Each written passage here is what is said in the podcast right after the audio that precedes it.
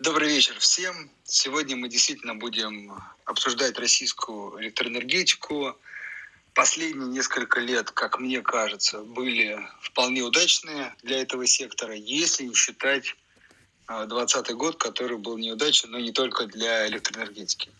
И, собственно, тему, которую мы сегодня хотели обсудить, это такое некое возрождение, инвестиционное возрождение российской электроэнергетики. Или нет? Или все-таки а, эти компании так сказать, находятся в таком долгосрочном боковике, и ничего так сказать, инвест привлекательного там нет. Сегодня мы будем, ждем мы э, Владимира.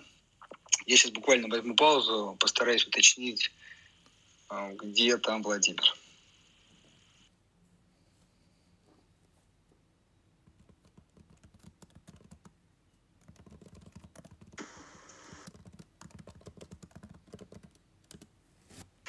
Да, поскольку эти мероприятия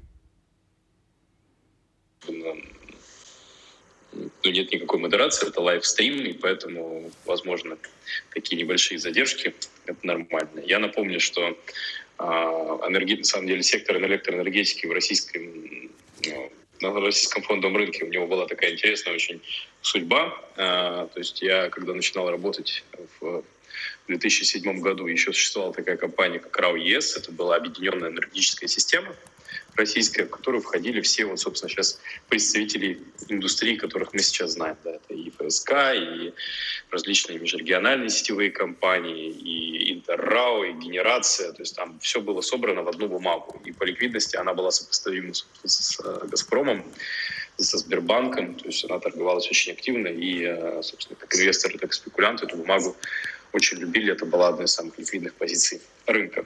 Ну, собственно, потом реформой э, РАО ЕС была разделена на 23 эмитента. Вот, то есть э, все, у кого, собственно, эта бумага была на депозитарных счетах, она распалась на вот акции дочерних обществ, они стали прямым, напрямую торговаться на рынке. Какие-то из них, собственно, были результатом там, сделок слияния и поглощения, да, то есть э, и перестали торговаться, например, их вывели из листинга, какие-то существуют до сих пор, но в целом ликвидность э, из одной бумаги перетекла как бы, очень широкий класс. И, в общем, все это привело к тому, как вот, что из себя на фондовом рынке энергетика представляет сейчас. Собственно, за моим таким э, короткой исторической справкой к нам присоединился Владимир. Владимир, здравствуйте, добрый вечер. Да, добрый вечер, всех приветствую. Да, пока мы вас ждали, я успел рассказать, что такое РАО ЕС для тех, кто на фондовом рынке недавно. И как, Слушайте, я на самом деле, без всяких долгих преамбул, я свидетелем был э, реформы РАО ЕС. Э, честно говоря, много разных статей написал, в том числе и в англоязычную прессу. Э, в те годы мы еще с э, значит, европейскими изданиями сотрудничали. Invest in Раша был такой. Вы знаете, один из учредителей был э, Куприянов, который ныне является в «Газпроме», как вы знаете, спикером. Ну вот, но не суть, не суть. Значит, ну, честно говоря, вот немножечко можно, да, небольшой такой экскурс, э, э, потому что у нас как бы рекомендации, ну и общий взгляд на этот рынок, он во многом зависит от вот этой предыстории.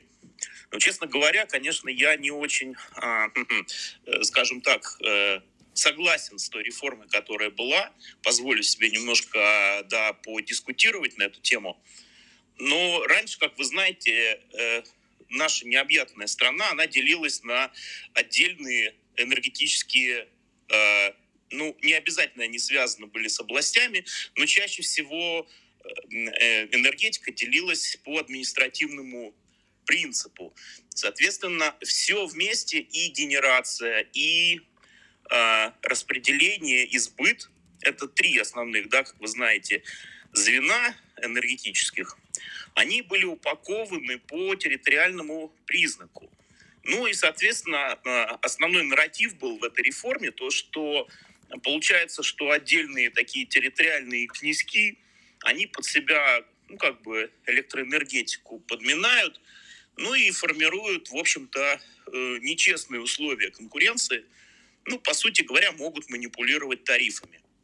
Э, это основная тема была. Ну и плюс, конечно, ну, вернее так, скажем, это, наверное, номер один было, все-таки привлечь западные инвестиции в российскую энергетику, это номер один. И, во-вторых, все-таки сделать более честными условия игры, для чего, в частности, был а, сформирован рынок форум, рынок э, формирования тарифов э, на конкурсной основе, чего раньше не было.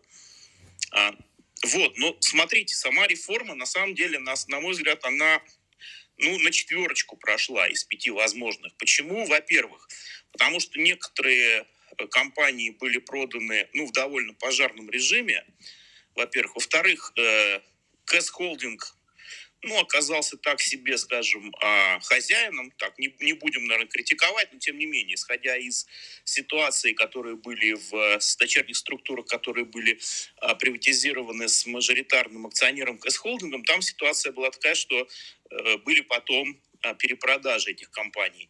Вот. Ну и в-третьих, соответственно, остались определенные активы, и вот эти активы, они не были проданы до окончания официального реформы ЕС, после чего э, э, Анатолий Чубайс сложил с себя полномочия и ушел, уволился в качестве руководителя РАО ЕС. Вот, ну, собственно говоря, вот об этом, наверное, сейчас самое интересное вести речь, потому что за те годы, пока мы увлеклись чрезмерно западными рынками, а, у нас здесь довольно интересные процессы в энергетике происходили. А, потому что вот эти вот остаточные доли, которые остались у компаний, э, э, которые не были проданы после реформы РАО ЕС, они э, были, в общем, консолидированы по большому счету.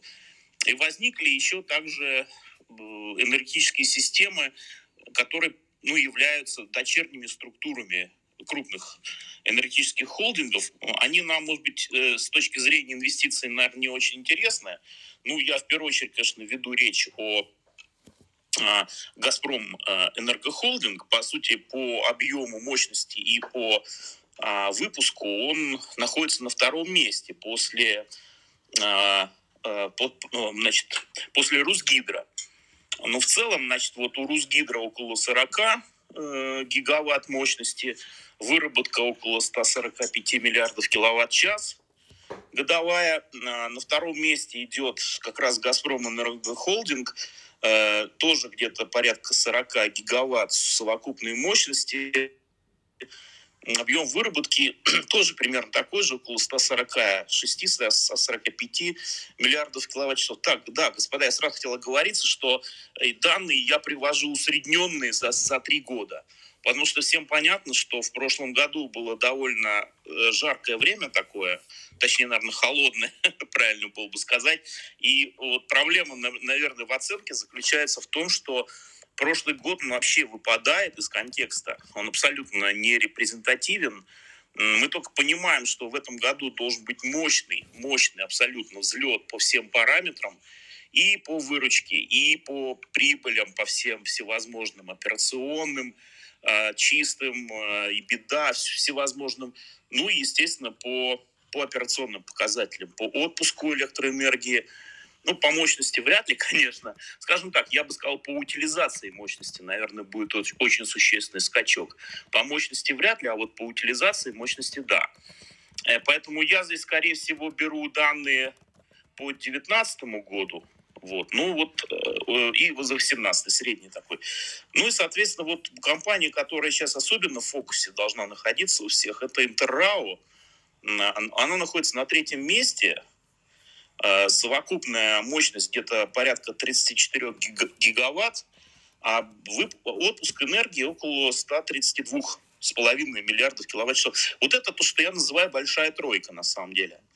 А, по поводу Интеррау, там, кстати, не так все просто, потому что Интеррау, вообще-то мы его привыкли воспринимать как энергоэкспортера, но он таковым, в общем-то, и создавался. И при РАО ЕС эта компания именно выполняла роль а, значит, экспортера излишков, излишков произведенной энергии, потому что мы энергоизбыточная страна России. Вот, кстати, это очень интересный момент, потому что большинство стран мира, у нас третья по величине, значит, электро, э, электро, э, значит, энергосистемы в России, включая электрогенерацию и, электро, и распределение.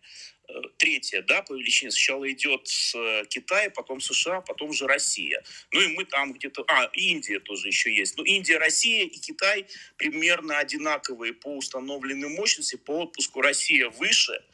И, соответственно, излишки электроэнергии э, Интеррау еще испокон веков продавала. В основном, вот как на моей памяти было, это были продажи в Китай и продажи в Финляндию. Вот эти две страны, эти были ключевые для Интеррау. Но тут получилось так, что в результате всех этих пертурбаций Интеррау обзавелось достаточно существенными а, мощностями собственными. И теперь эта компания, в принципе, она содержит в себе все ну, компоненты. Кроме, кстати, самого нелюбимого мной – это сбыта. Вот почему я не люблю сбыт.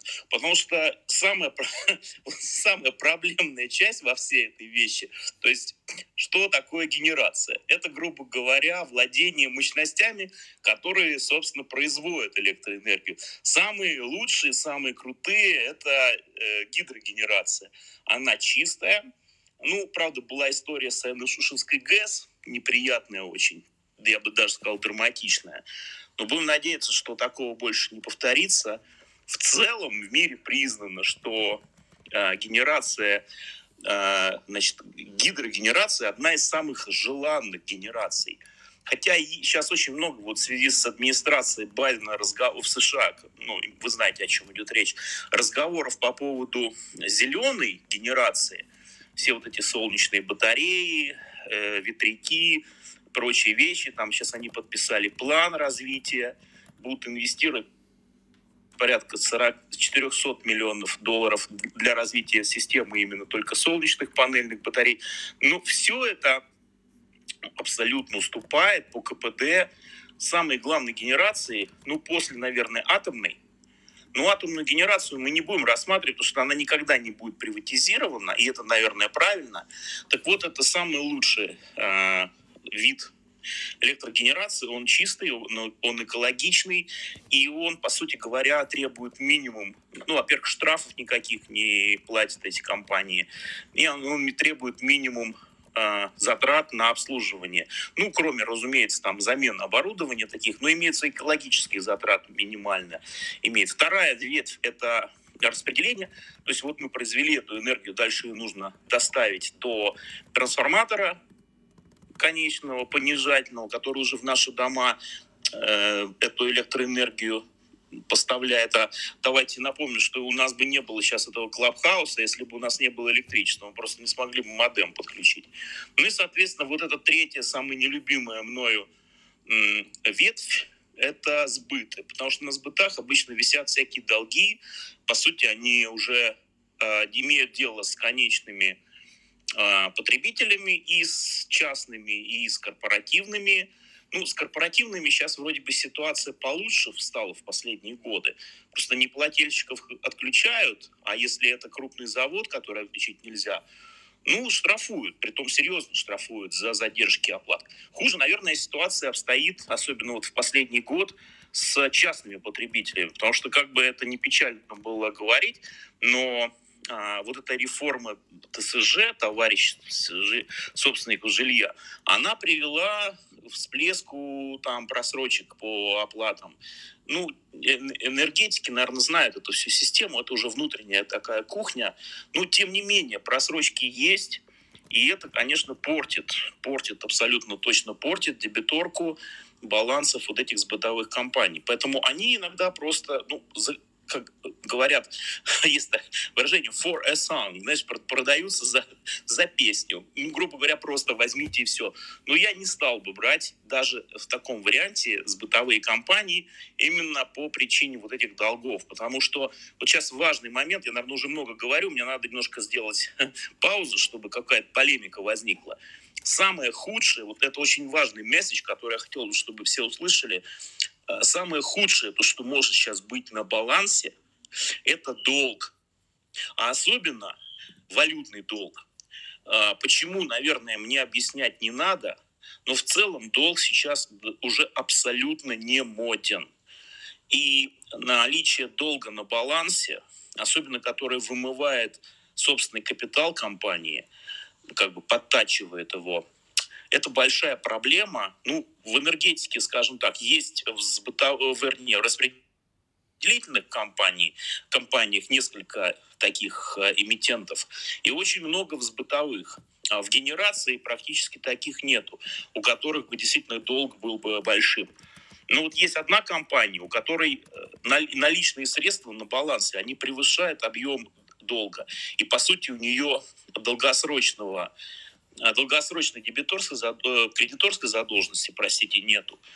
И, по сути говоря, у нее нету э, финансового долга вообще. Это Интеррау. Бумага это на самом деле все время как-то рынком недооценивается.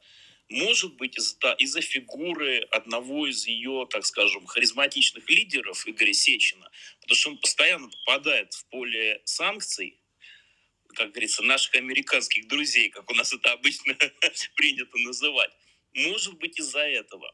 Может быть из-за того, что как раз-таки консолидация этого пакета, они выкупили э, свои доли 24% у ФСК ЕС и у э, Русгидро. Почему, почему-то Русгидро решили, когда была возможность обмена, вот по окончании этой самой реформы РАОЕС, э, прибрать себе немножечко пакетов Интеррау. Но актив лакомый, интересный, все-таки энергоэкспортер, как говорится, валютная выручка и все такое. Но потом они поняли, что это не профильные активы для них. А Интеррау, в свою очередь, нужно было консолидировать пакеты для принятия управленческих решений. Ну и, собственно, вот эта сделка века, она состоялась в 2018 году. Кстати, не было особенно сильно анонсировано, поэтому мало кто о ней знает. Но, по сути говоря, сейчас Интеррау стал, наконец, представлять из себя Э, структуру, скажем так, ну, уже интегрированную и полностью консолидированную, в отличие от того, э, что эта компания себя представляла до этого момента. И это усиливает позитивные моменты, пози, ну, доводы за в отношении именно Интеррау. А если мы сейчас во второй части немножко поговорим по оценке, по мультипликаторам и так далее, просто я не могу сразу все, наверное, это слишком много, слишком длинный монолог получится – то там тоже все будет очень и очень привлекательно выглядеть. Но я все-таки хотел бы еще раз акцентировать внимание, что лично мне, говоря конкретно даже о российских компаниях, неважно в каком секторе, там не только энергетика, любой, взять металлургия, там коммуникации, все что угодно. А, а, вот сейчас Сигежа выходит на IPO, тоже очень интересный эмитент. Я, в первую очередь, конечно, смотрю на долгосрочную задолженность кредиторскую. С ней могут быть проблемы, потому что выход, на мой взгляд, экономики из вот, постковидного кризиса, он будет довольно-таки в наших условиях длительным и плавным. Но мы это и сами, наверное, чувствуем по себе. Э, по сути, возвращение в офисы довольно такое медленное. Люди ну, постепенно выходят на свои рабочие места. То есть какого-то взрывного роста, там, активности производственной, какой-то безумной, какого-то там удвоения выпуска там чего-то, я не знаю, автомобилей или самолетов, я не знаю, что еще. Я как-то вот не наблюдаю, ну и вряд ли мы будем наблюдать. Поэтому вот надо осторожность в плане именно задолженности, особенно долгосрочной, смотреть на баланс компании. Да, Дмитрий? Да, Владимир, спасибо большое. На самом деле очень интересно. Я, наверное, для тех, кто только подключился, буду такую практику проводить короткого резюме. Ну, то есть, что мы э, очень коротко. Было РАО ЕС, распалось на много-много маленьких кусочков. Эти кусочки делятся на три большие кучки. Одна кучка, соответственно, это генерация электроэнергии, ее производство. Вторая – это транспортировка. Третья – это сбыт до конечного потребителя. я понял, что Владимиру не нравятся сбыты. И э, мы что, да, что за последнее время началась обратный процесс консолидации, где образовалось три таких больших менеджеров части, по крайней мере, первой кучки производства. Это, а, соответственно, «Газпром Энергохолдинг», это «Русгидро», и это, соответственно, третий наш вот э, вам привлекательный фаворит «Интеррау». «Интеррау», да. Тройка, вот. Большая тройка мы ее будем называть. Да, соответственно, и я еще понял, что атомную электроэнергетику ну, опасно делать частной, потому что может, собственно, понятно, что какие там риски. Ну да, это стратегическая отрасль, она да, не страновые. Да, приватизирована. Да. За это отвечает публичная компания Росатом у нас, вот, государственная. И таким это и будет оставаться. А, Андрей, есть ли у тебя вопросы к нашему спикеру? Наверняка да. есть. Да, смотри, э, смотрите, мы достаточно подробно и хорошо обсудили саму отрасль. Э, я все-таки предлагаю помнить, да, что у нас еще вопросы от слушателей, по крайней мере, ожидаем. Они не всегда бывают, но, надеемся, в этот раз будут. И э, предлагаю перейти к самой компании, потому что всегда людям хочется изучить непосредственно то, что можно купить. Саму отрасль, ну, по крайней мере, ТИЭФ, наверное, нету, хотя мало ли, вот, на электроэнергетику. Но вот Интерау приобрести можно. Вот, Владимир, расскажите, И есть, чем... на самом деле, фонды, фонды, они у нас ETF-ами не называются, они у нас называются ПИФами. У Райфайзена, по-моему, есть ПИФ электроэнергетика, у, у Сбер есть тоже ПИФы, связанные с энергетикой. Ну, смотрите, вот давайте, раз мы эту тему затронули, в принципе, что из себя представляет ПИФ. Это такой... Не-не-не, Владимир, Владимир, Владимир, не-не, давайте иначе мы сейчас уйдем, это совсем другая ну, тема. Ну хорошо, ладно, не будем, да. Да, нет, давайте про Интеррау поговорим, потому что это более важно. То есть вы выделяете эту компанию, вот можете чуть подробнее о ней рассказать, в чем ее преимущество по сравнению с другими компаниями и, собственно, привлекательна ли текущая цена на акцию и почему. Это тоже важно. Хорошо, спасибо. Ну, смотрите, во-первых, по поводу вообще всей отрасли, и Интеррау в частности. Во-первых, у Индорао около 30% теперь консолидировано в руках менеджмента. Почему-то я вижу, что много э, отзывов, что, дескать, это плохо, потому что 30% уже не может считаться частной компанией. Ну, во-первых, 30% это абсолютно нормально. Фрифлоут у компании абсолютно достаточно для того, чтобы поддерживать ликвидность. Двухсторонние котировки стабильные – ну, если бы страдала ликвидность, если бы мы видели какие-то скачки безумные котировок, тогда можно было бы говорить, что компания низколиквидная на таком рынке, который у нас. Еще одна проблема, я бы так сказал, это низкая ликвидность, э, низкий фрифлоут на рынке. То есть первое – это высокий долг на балансе, я бы отметил. Второе – это низкий фрифлоут, который не позволяет э, оценивать э, цену реализации, цену фиксации прибыли. Вот это важно. В случае РАОЕС этого нету. Эмитент довольно старый, известный всем на рынке. По нему Вы уже... говорите про Интеррау. Интеррау есть, да, действительно Интеррау, очень старый эмитент. становится его... на компании с большой тройки, на одной из трех. Почему она лично мне нравится, в первую очередь, я даже этого не скрываю, потому что у нее наличные средства на балансе превышают объем ее долга совокупного. И кредиторской задолженности и ну, банковского долга, финансового. Это довольно необычная ситуация вообще в принципе для всех компаний. А для электроэнергетики тем более, потому что если брать сетевые компании, у них достаточно высокий уровень задолженности в основной своей массе. А здесь именно э, есть аналог, можно так скажем, э, известный э, хрестоматийный аналог Интерау, это Сургут-нефтегаз. Ну, не будем сейчас про Сургут-нефтегаз, да, все прекрасно знают, что такое Сургут-нефтегаз на фондовом рынке. А, ну, вот Интерау, может быть, не вполне Сургут-нефтегаз, а, но в целом похожая же ситуация. То есть это некая гавань, и Подскажите, нам она вот нужна. Я извиняюсь, мы как бы немножко постараемся оставить еще побольше времени для вопросов. А, я понял, что у компании есть фундаментальное преимущество. Но да. бывает зачастую, что компании с таким преимуществом стоят дорого. Что там по оценкам, по мультиплайсу и по перспективам там роста, не роста выручки в будущем? Ну, как мы провели компанию... оценочку. Угу. Ну, во-первых, во-первых, так, значит, почему энергетика? Вот сейчас э, вообще, в принципе, я слышал мнение, ну, какой, ребят, российский рынок, если тут кругом санкции, и вообще непонятно, и чуть ли нас снова от свиста не будут включать, и там какие-то персонажи. Вот электроэнергетика, кстати, это самая безопасная отрасль из, одна из, ну будем говорить так, тех, которые имеют минимальное санкционное влияние. Все мощности находятся на территории России. Есть распределить, ну, есть сеть э, э, распределения этой мощности она создана, она интегрирована, ее никаким образом невозможно на нее ни санкции наложить, ничего. Большая часть выручки, она внутри страны. Все то, что э, продается, экспортируется за рубеж, э, оно на, не на условиях, например, я сейчас не буду говорить плохо про «Газпром», но смысл тот, что если э, take or pay, знаете, берите или платите. В смысле в том, что если вам отгружают электроэнергию, вы тут же за нее платите. Там нет годичного контракта в течение течение которого там может быть недобор, перебор там и так далее. Этого нету. Это очень важно. То есть здесь именно момент в том, что это некий гарантированный с точки зрения постоянства финансовых потоков бизнес, да еще и к тому же с негативным чистым долгом.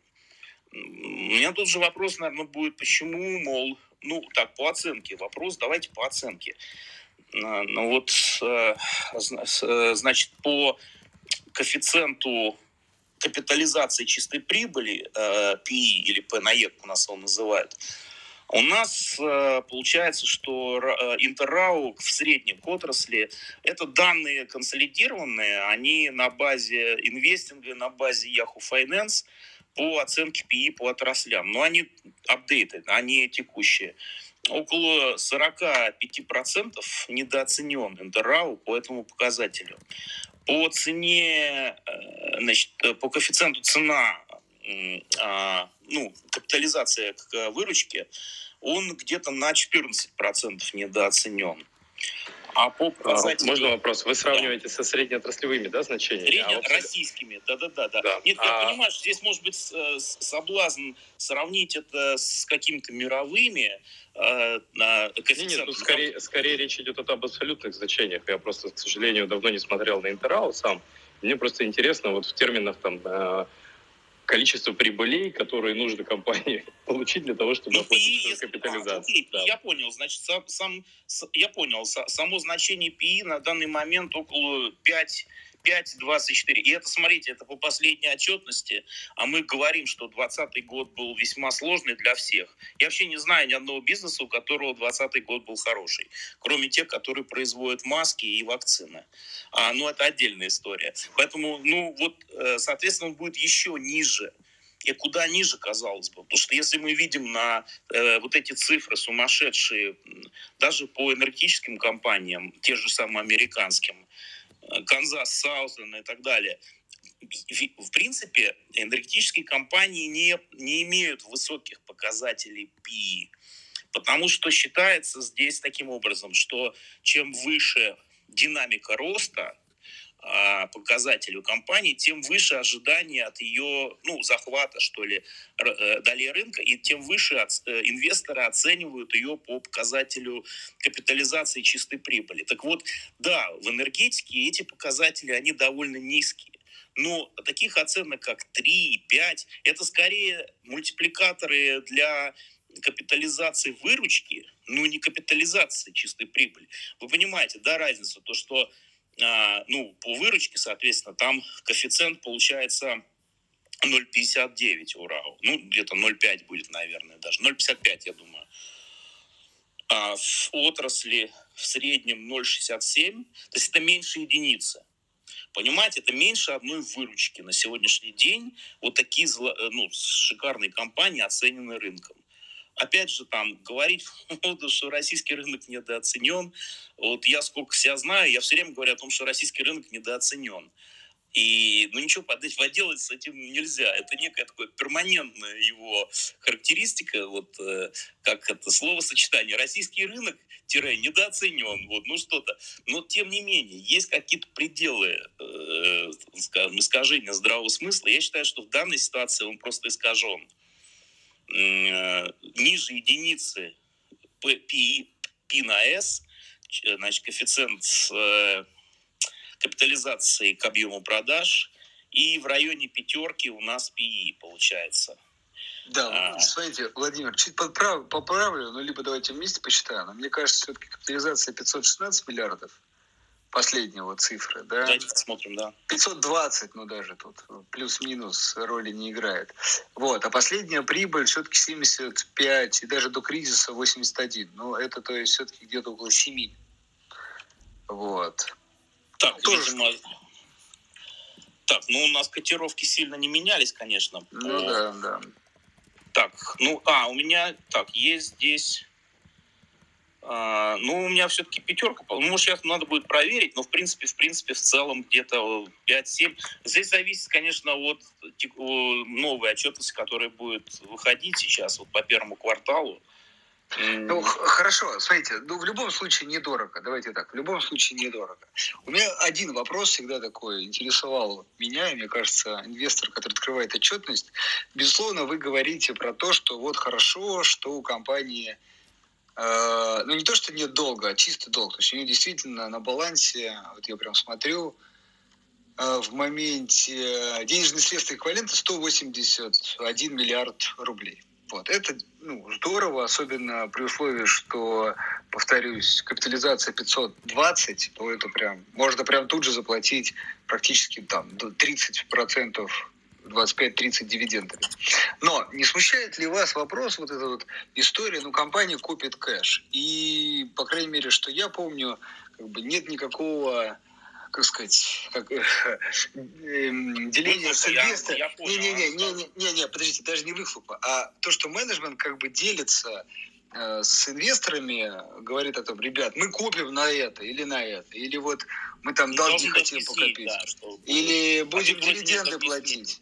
Да, вот, вот не смещающий ли это фактор? Ну и плюс, конечно, безусловно, то, что деньги лежат, ну лежат, я думаю, на депозитах. Депозиты, мы понимаем, приносят что? ну, 4-5%, э, и, собственно, это тоже немного. То есть деньги не работают. Вот что насчет этого? Какое мнение?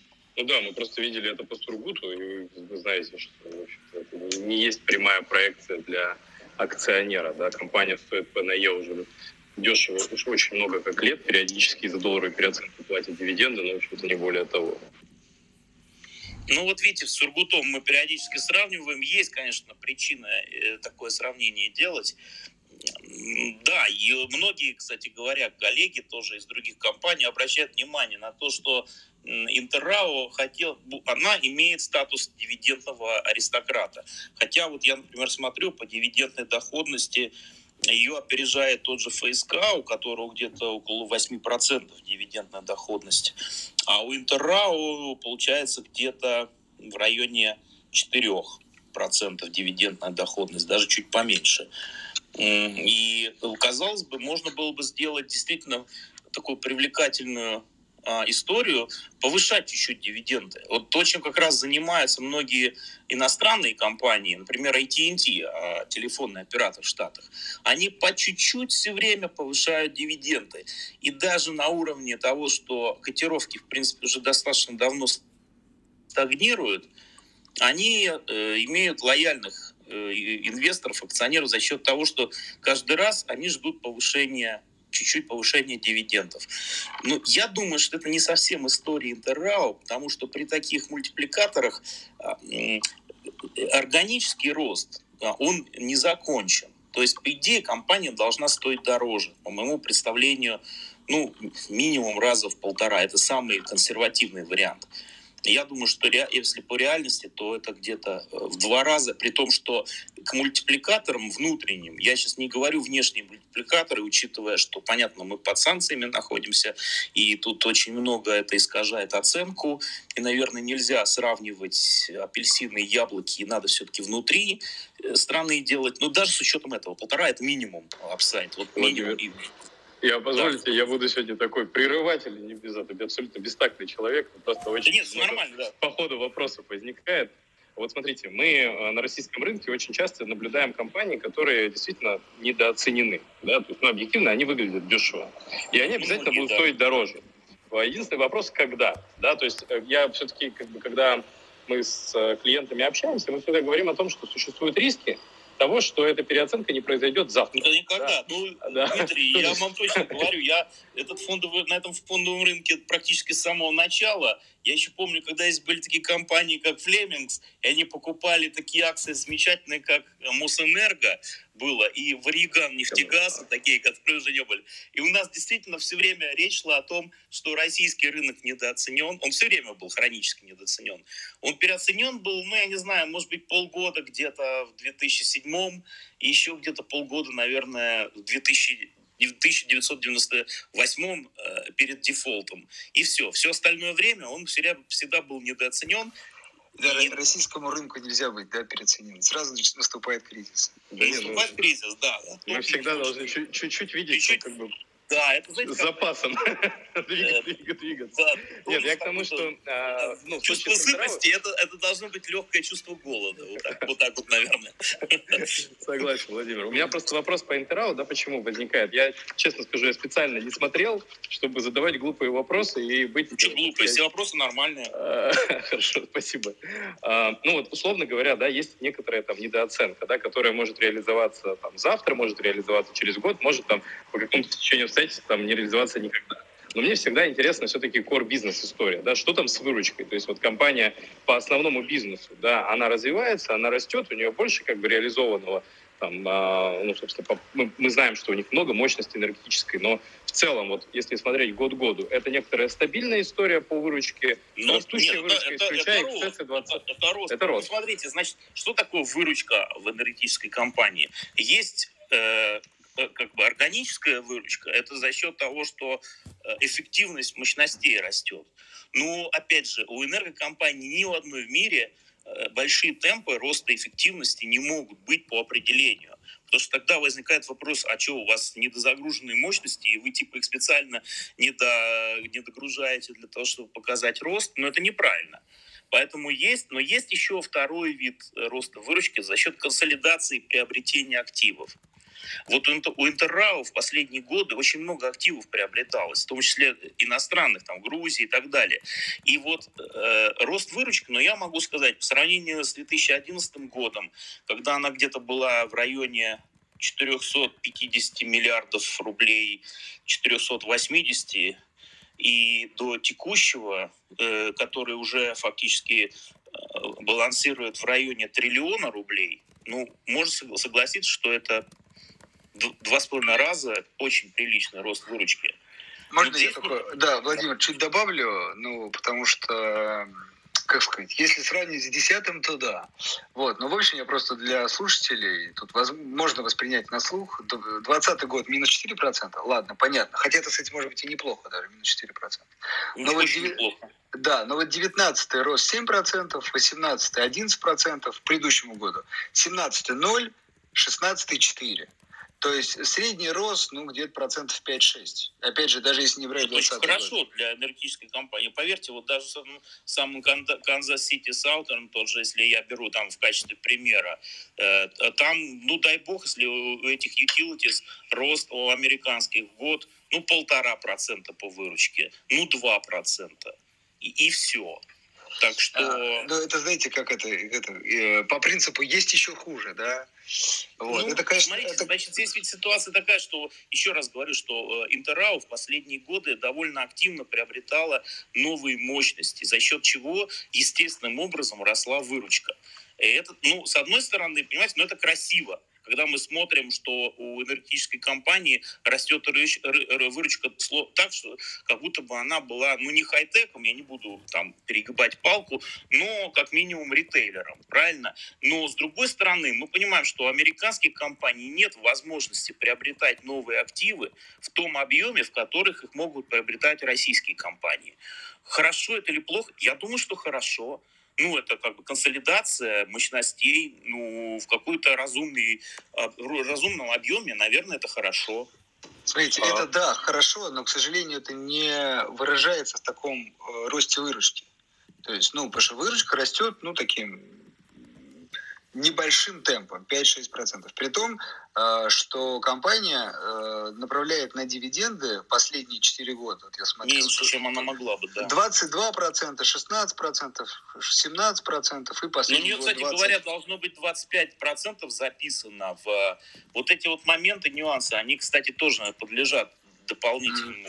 Ну, даже 25, пусть даже 25. То есть, смотрите, она 75% оставляет, вот, но не кажется, что эти 75% дают серьезного оттока, о, серьезного эффекта. Ну, по понятно почему. Ну, потому Инвестиционная что деньги... программа там, да, в основном связана с заменом старых мощностей. Вот они сейчас да. Аширскую ГРЭС там демонтировали и установка на их место новых мощностей. Но демонтаж старых, э, он убыточен в любом случае для компании. Ну и надо все-таки понимать, что Интеррау агент государства, и там, э, ну, нельзя такого сделать, что да ладно, мы лучше увеличим дивиденд, но не, мы не будем а, там ремонтировать мощности, бывающие строя. Здесь да. вот этот момент, он важен, чтобы его почувствовать. Да, спасибо большое, Владимир.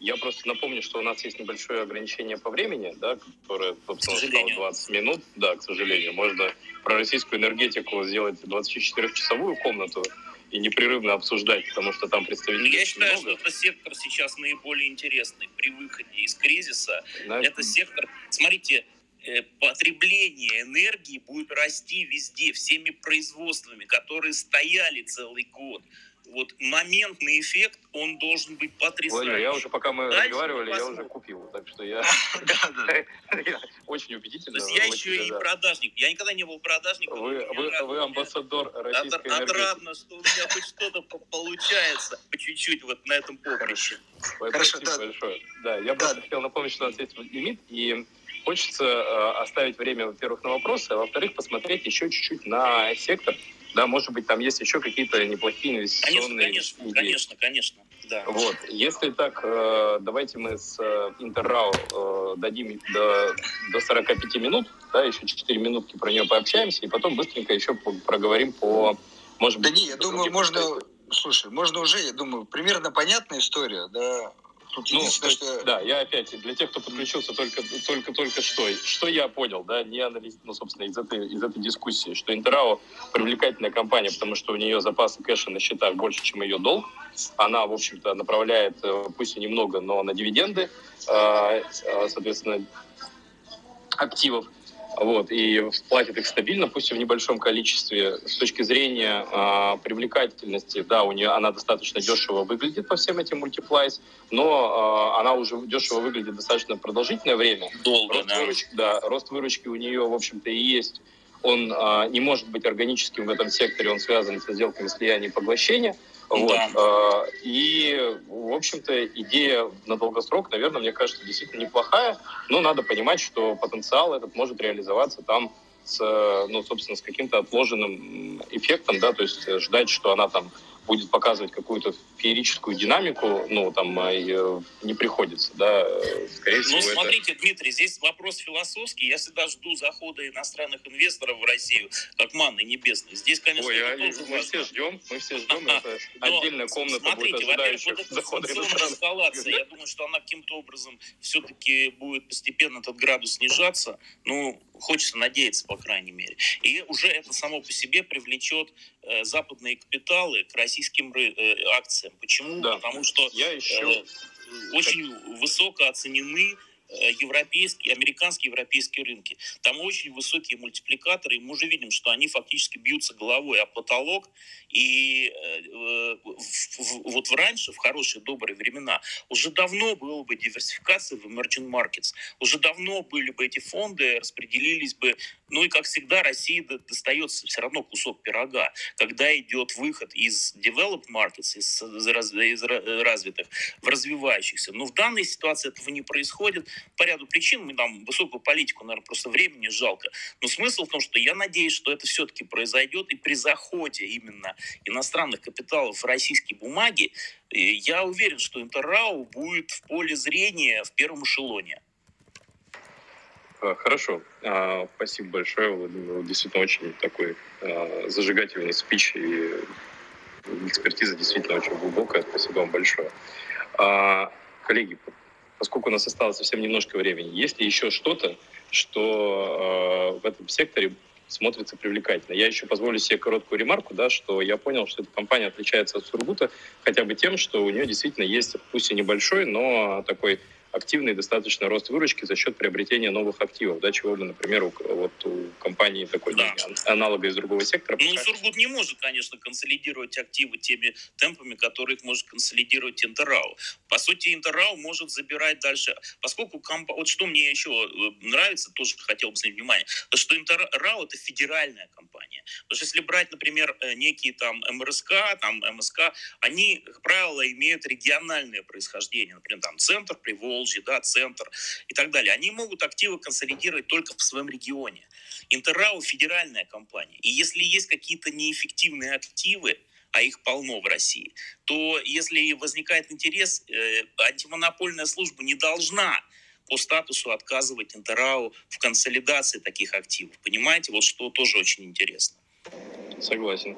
Давайте коротко посмотрим, что еще есть интересного помимо Интеррао на российском рынке энергетики. Ответ ничего тоже принимается. Нет, э, безусловно. Ну, как бы это наиболее, на мой взгляд, интересная тема, поскольку, как я уже сказал, это э, большая тройка. И из большой тройки это компания с отрицательным чистым долгом.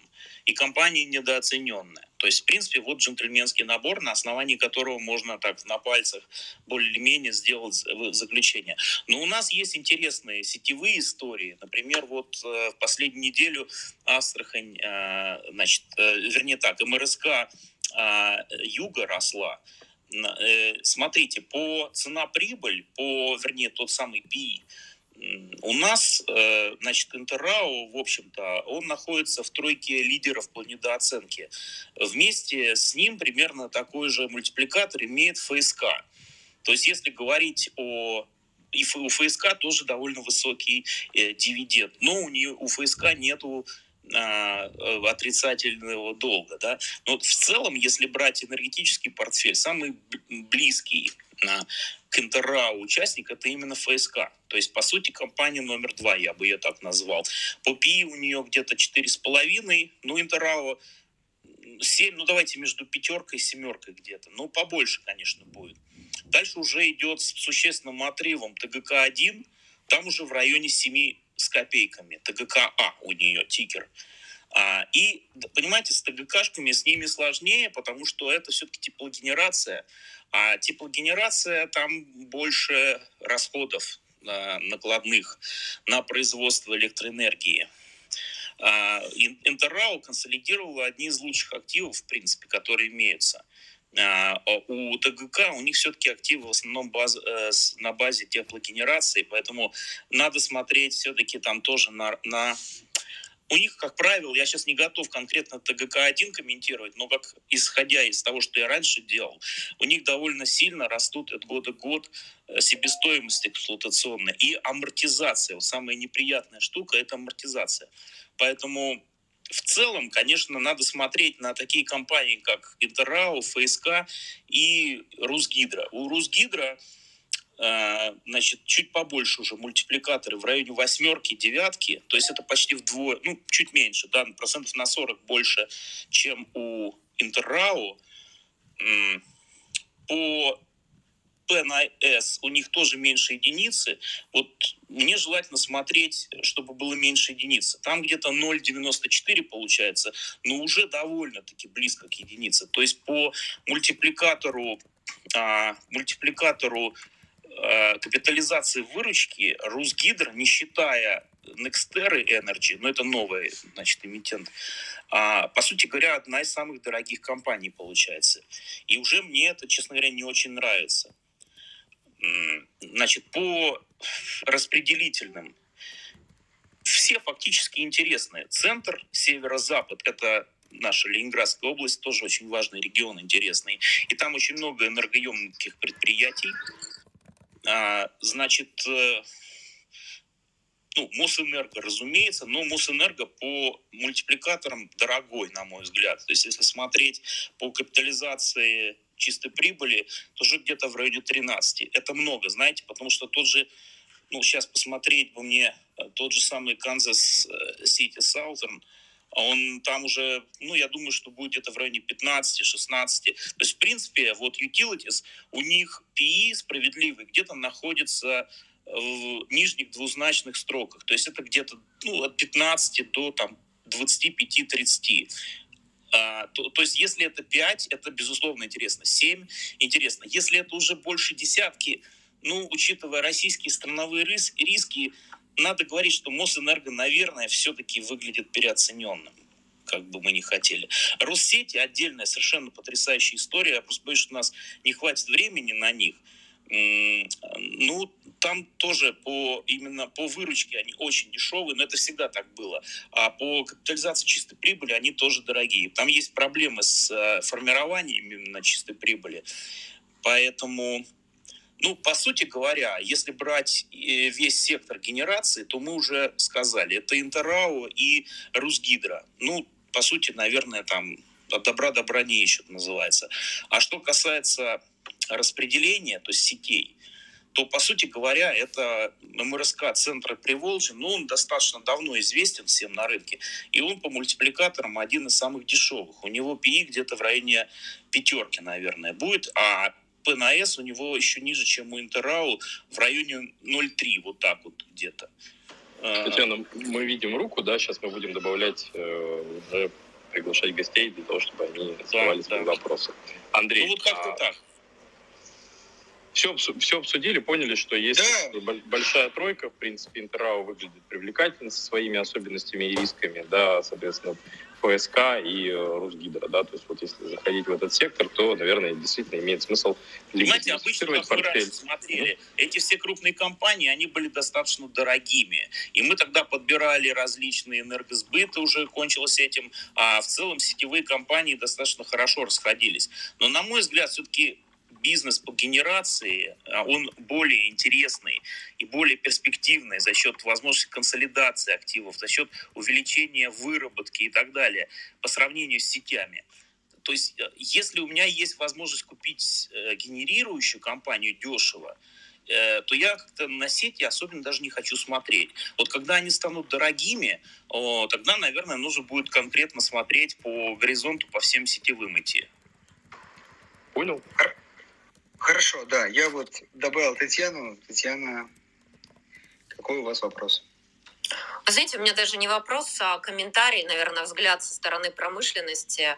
Относительно Интерау хотелось сказать, что, в принципе, они сами ожидают снижения экспорта к 2030 году в связи с позицией с Финляндией, которая рассматривает один из базовых сценариев полного отказа от импорта электроэнергии со стороны России, ну, потому что они являются частью глобальной системы по трансформации экономики Евро, Евросоюза и участию в программе Next Generation Евросоюза. И, собственно говоря, это не только рост э, нетрадиционных источников эм, энергии. Это не только ветры и солнечные установки, это в целом глобальная перестройка системы. Это внедрение понятий как просюмерс, то есть профессиональные производители и потребители. Это а, полная децентрализация электроэнергетики. Это там глобальное изменение системы. А что касается промышленности, тут тоже краткий комментарий у нас – в принципе, а, состояние, наверное, технологическое электроэнерги... Э, электроэнергетики таково, что сейчас даже качество электроэнергии, оно не соответствует международным стандартам. И если посмотреть с точки зрения роботизации, как развивается Евросоюз и США, то уровень роботизации на заводах, там, тысячу роботов на там, 10 тысяч человек, в России это цифра 3. И если вы даже роботизируете завод, уже инфраструктура с этим не, справляется, уже постоянные просадки электроэнергии, отключение заводов, что при приводит ну, к глобальным перезагрузке всех систем. Поэтому, конечно, наверное, основной упор должен быть на развитии инфраструктуры этих компаний. Смотрите, Татьяна, я под каждым вашим а, комментарием готов подписаться. Но я готов вам возразить всего лишь одной фразой.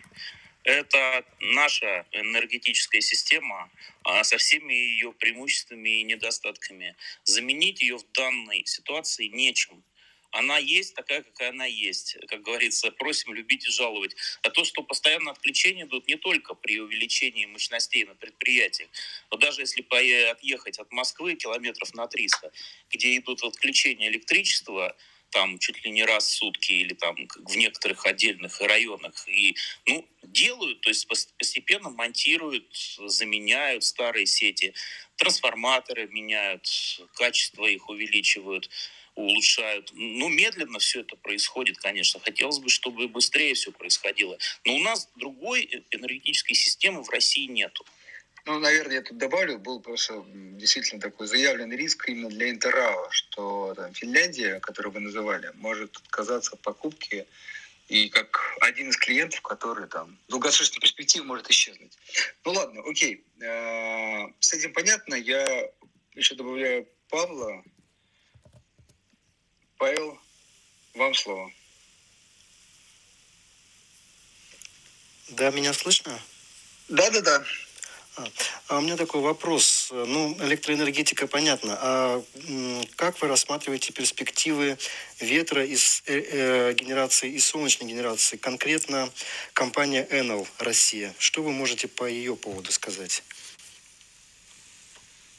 Ну, это одна из, э, как бы, образчиков да, реформы РАО, э, скажем так, это постер child. Вообще когда мы говорим про НЛ, это, наверное, один из самых, пожалуй, ярких и явных бенефициаров реформы РАО ЕС, в отличие от большинства других, которые, на мой взгляд, опять же, на мой личный взгляд, э, проиграли от реформы РАО в целом.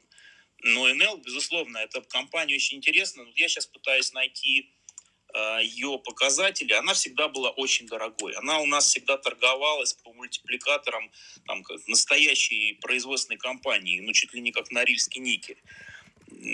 Значит, не не работают э, электроэнергетические компании по тарифам, по, вернее, мультипликаторам производственных компаний. Вот это вот единственное, что меня э, всегда так, я сейчас просто пытаюсь видеть на ваш вопрос. Найти, у меня здесь таблица есть, которую я смотрю. Мне просто нужно... Да, Владимир, да, вы пока возьмите тайм-аут, да, Павел, я думаю, что... Да, хорошо, я, на ваш да, вопрос. я отвечу на ваш вопрос а с цифрами, да, да. Мы пока, соответственно, добавим а, еще наших слушателей. Если у вас есть вопросы, самое время их задать. Мы с удовольствием ответим все из них. Пожалуйста, добавляйтесь, поднимайте руки, мы готовы отвечать на ваши вопросы.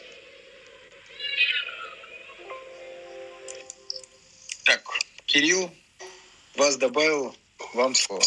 Добрый вечер. Мне кажется, коллеги, когда мы перечисляли, не называли Юнипро уникальную компанию, которая много лет стабильно платит дивиденды, порядка 10%, построили сейчас, закончили ремонт Березанской ГРЭС, и я думаю, у нее хорошие перспективы, она платит десятки лет стабильно дивиденды. Вот эту компанию забыли. Добрый Нет, день. не забыли, она просто дорогая. Ну, хорошо, да. Угу. Добрый день, меня слышно? Да-да, Кирилл, слышно. А, скажите, пожалуйста, вот э, как вы видите текущую ситуацию и, э, может быть, там перспективную с э, возвратом накопленного сглаживания по сетевым компаниям? Вы имеете в виду тарифного сглаживания, да? Да, да. Но... Кто-то, кто-то начал судиться, я не знаю, правда, с каким результатом. Там достаточно большие суммы накоплены. Это периодически все время происходит. На самом деле сглаживание должно быть, потому что, ну, во-первых, смотрите, предыдущий год все-таки он э, доста- э, значит, привел все компании, генерирующие состояние профицита по выработке. Э, это очевидная вещь совершенно. Предприятия закрывались, бизнес-центры закрывались, соответственно, и потребление тепла и энергии у них сразу же падало. И поэтому судить сейчас по прошлому году, наверное, было бы неправильно. Нет, нет, нет, нет, речь не совсем об этом, вернее, даже совсем не об этом. А, я имею в виду, что у сетевых компаний, у сетевых компаний, не у генераторов, у сетевых компаний за последние годы э, накопилось, накопились достаточно э, большие э, долги со стороны, наверное, не регуляторов, а местных властей регионов да, по тарифному сглаживанию. Если посмотреть э, предлагаемые, э, предлагаемую НВВ, которую предлагали сетевые компании на этот год, там э, цифры соизмеримые, ну, я не знаю, не с капитализацией компании, но там достаточно большие цифры. Много, да. Там очень большие цифры. Вот. Кто-то там, я забыл, начал судиться, подал в суд на местные там власти, да, местных регуляторов э, с требованием вернуть там эти ассоциация деньги. Эра была, да, ну ладно, это понятно все. Там, да, там то ли центр, по-моему, центр подал, э, подал э, в суд. Ну вот, э, как вы думаете, вернут эти деньги?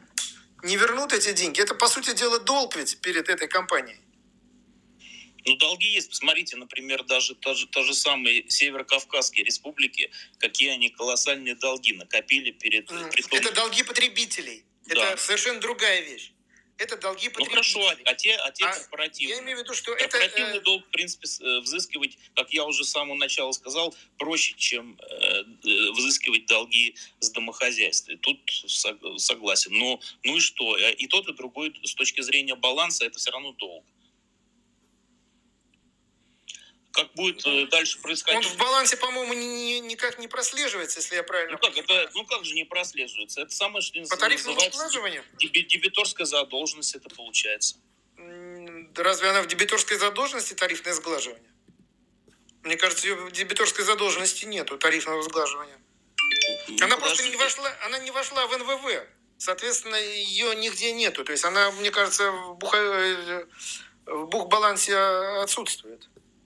Подождите, вы сейчас говорите о задолженности предприятий перед сетевыми компаниями. Нет, правильно? нет, нет, нет. Я говорю не о задолженности предприятий.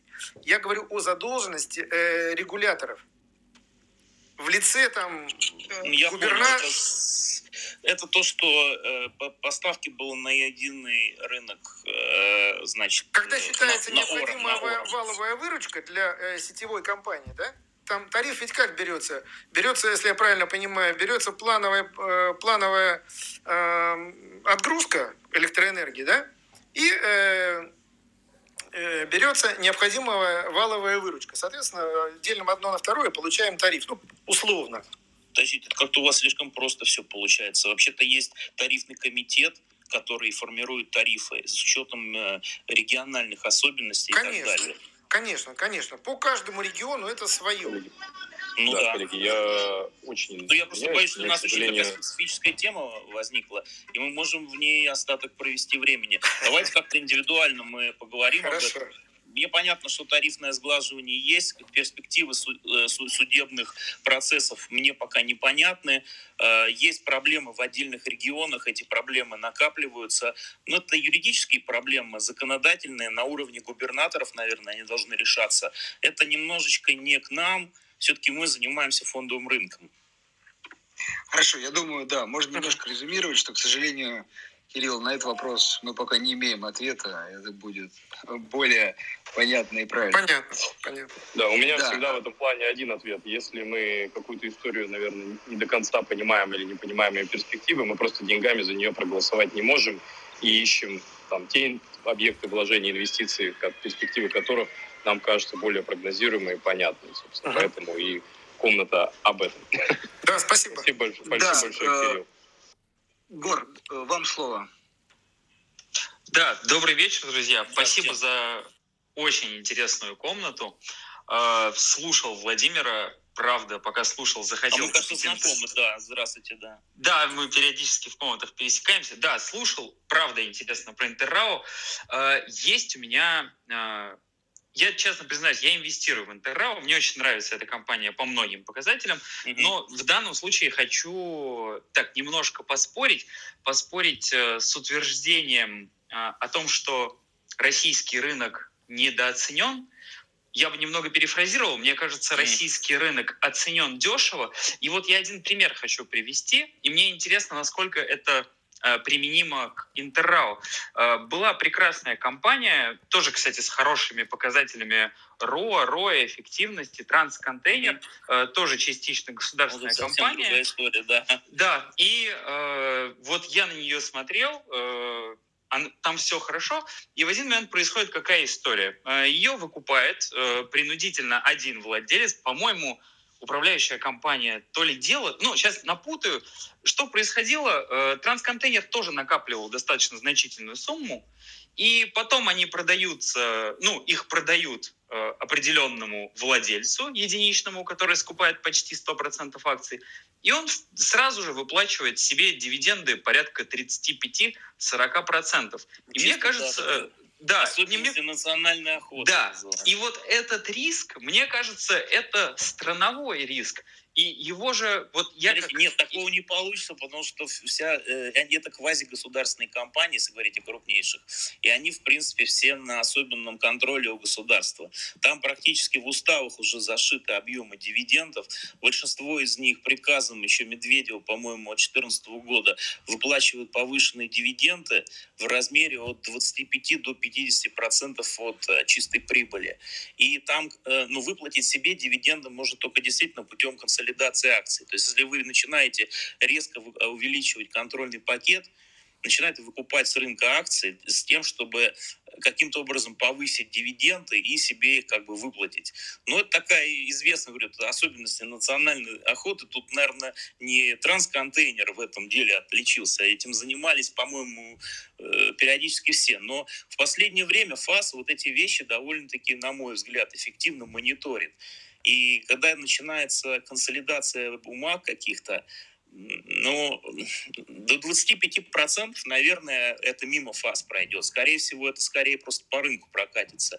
Если компания будет пылесосить с рынка бумаги для консолидации, просто эти бумаги начнут резко расти, и никто из аналитиков не сможет сказать, почему они растут. И потом просто кто-то методом исключения э, предположит, что идет консолидация пакетов в чьих-то интересах, и тут же Э, как бы узнает, кто был этот самый слоненок, как из этого мультфильма про, помните, э, мартышку и удава, что не, не будем говорить кто, хотя это был слоненок. Ну так вот, что-то в этом роде. Поэтому я думаю, что это так просто сейчас уже сделать невозможно, тем более в этом секторе э, квазигосударственном. Это можно в частном каком-нибудь секторе такие вещи делать.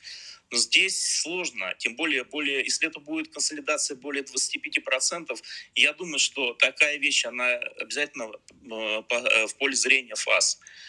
Ну, самое главное, что, скорее всего, это отразится в цене, что нам с вами, как миноритариям, Хорошо, инвесторам, да это, в принципе... А вот Эльбу Уголь в свое время консолидировал Мечел, я еще помню эту историю, э, и там вообще бумага, убыточное предприятие, которое вообще не о чем было даже говорить, э, там на тысячу процентов что-то в этом э, роде. Ну, так понятно было, что там Мечел там консолидирует угольные активы, ну и все уже просто анекдоты даже какие-то на рынке были по поводу консолидации Мечелом угольных активов. Ну, то есть, ну, так совсем прям тих, по-тихому это сделать невозможно. Хорошо, коллеги, я очень извиняюсь. У меня, к сожалению, начинается встреча. Я вас покину. Андрей, тогда оставляю да. все хозяйство да, давай, тебя. Все. Да. Спасибо, давай, спасибо за модерацию. Спасибо большое, Владимир. Думаю, будем заканчивать. Да, э, Владимир, вам огромное спасибо. Спасибо всем, всем слушателям, участникам за вопросы.